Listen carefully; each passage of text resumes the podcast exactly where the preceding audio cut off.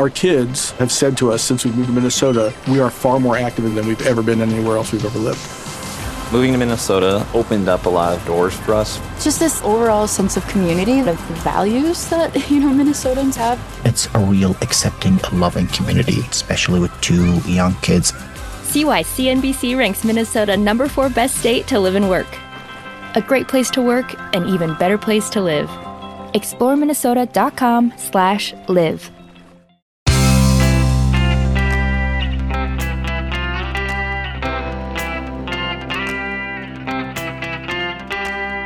Changing your life one story at a time. This is the Chicken Soup for the Soul podcast with editor in chief, Amy Newmark. Hey, it's Amy Newmark with your Chicken Soup for the Soul.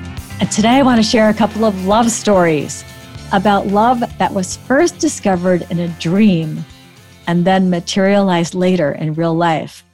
Our new book, Chicken Soup for the Soul Listen to Your Dreams, is filled with stories like these ones that show how your dreams can be powerful tools for redirecting your life, changing your relationships, and making you a happier person.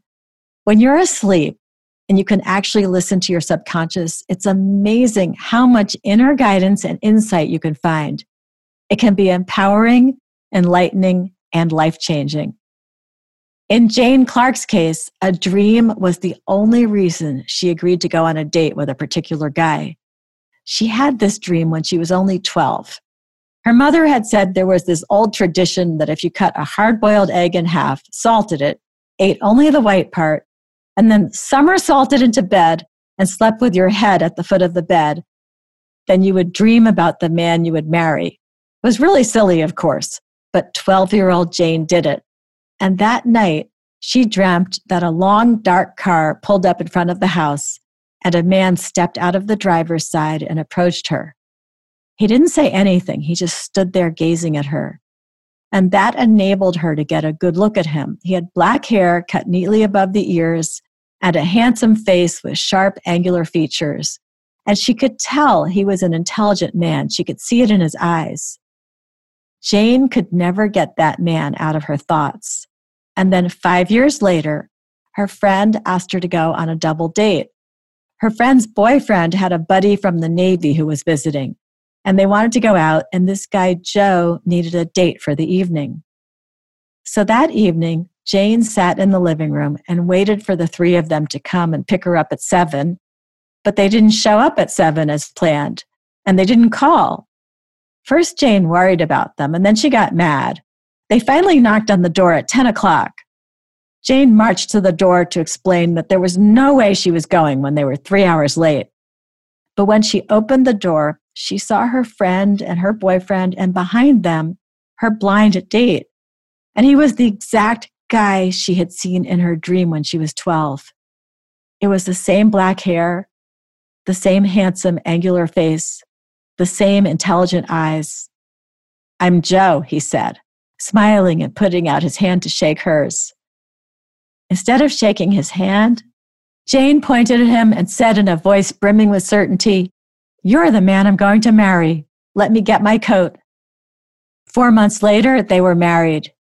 Jane says, We built a life together and a legacy.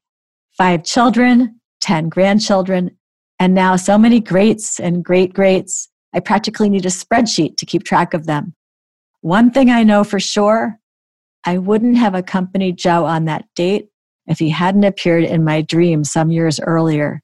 If I hadn't experienced that dream, it's often occurred to me, none of these beautiful people around me would exist. Jane dreamt of a stranger who she would end up marrying. And in Joan Donnelly Emery's case, the dream was a little different, but with the same happy ending. Joan was a newlywed and starting a life with her husband Andy in New York City. She was getting used to the fast pace of New York and she found a job she could do between theater auditions. Life was exhausting though, and she usually slept soundly when she returned to their apartment at night. But one night, she had a vivid dream. In this dream, she was getting married and she was walking down the aisle on her father's arm. But this wedding wasn't anything like the church wedding she had just had. This dream wedding was outdoors in a beautiful garden in front of a white gazebo. Her family was there smiling at her, but when she reached the front and turned to her groom, it wasn't Andy. It was her high school boyfriend, Alan, whom she hadn't seen since graduation more than five years earlier. It was such a silly dream that Joan even told her husband Andy about it, and they both laughed. Four years later, Andy left Joan. She was devastated and struggling when one day she got a message on her answering machine Hi, my name is Alan. I'm looking for a girl I used to date in high school named Joan. Is this you? If so, I'd love to catch up. Call me back. It had been eight years since high school, and this was before the internet, so Alan had worked hard to find her. Joan called him back, and they talked for hours. He had a failed marriage, too. One thing led to another, and a few years later, Alan proposed. They started looking for venues and found a lovely resort that specialized in weddings. As they walked around the back of the hotel to see the grounds, Joan stopped dead in her tracks. She hadn't thought of that weird dream in years, the one in which she married Alan. But there was the white gazebo in the beautiful garden, just like in the dream. Of course, they booked that venue for their wedding, and Joan can honestly say that she married the man of her dreams. I'm Amy Newmark. Thanks for listening to these stories. If you'd like to learn more about Chicken Soup for the Soul, listen to your dreams, go to our website, chickensoup.com, and click on the podcast button.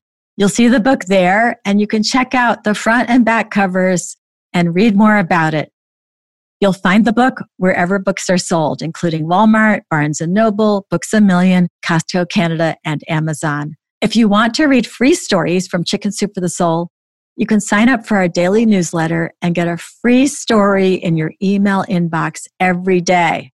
There will be lots of stories from this book in the coming weeks. Just head to our website, click on the newsletter sign up option. You can also follow me on Twitter, where my handle is at Amy Newmark, and you'll see links to our free stories and to this podcast. Come back next time for something a little different. A couple of stories from our new book about cats in which cats taught their humans a wonderful lesson in fortitude and resilience.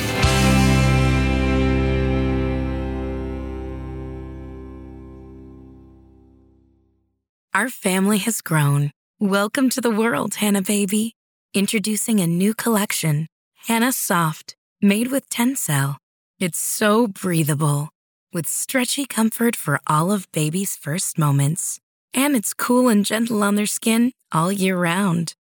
Entrusted Hanna quality for your most precious gift. Hanna Soft, made to last. Shop now at hannaandersson.com.